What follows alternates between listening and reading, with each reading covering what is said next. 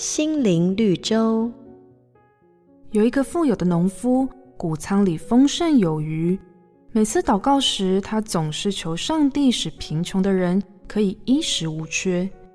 只是每当有人来求乞时，他总是说：“抱歉，没有什么可以给你的。”某天早晨，他又在那里为穷人祷告。祷告后，他的孩子对他说：“父亲，可以给我仓库里所有的麦子吗？”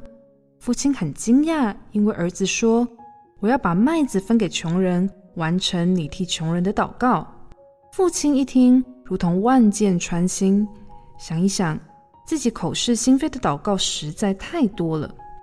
上帝是信实的，在他那里没有诡诈，没有虚伪。圣经约翰福音说，神是个灵，所以拜他必须用心灵和诚实。所以祷告不要许空愿，喊口号，也不要有口无心。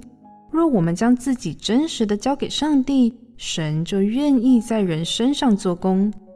每一次祷告都是真实的祷告，上帝看到我们心里是诚实的，就会带领引导，让我们的生命成就神美好的旨意。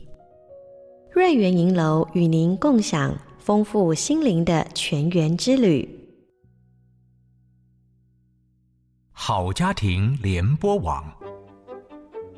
中部地区古典音乐台 FM 九七点七，北部地区 Bravo FM 九一点三。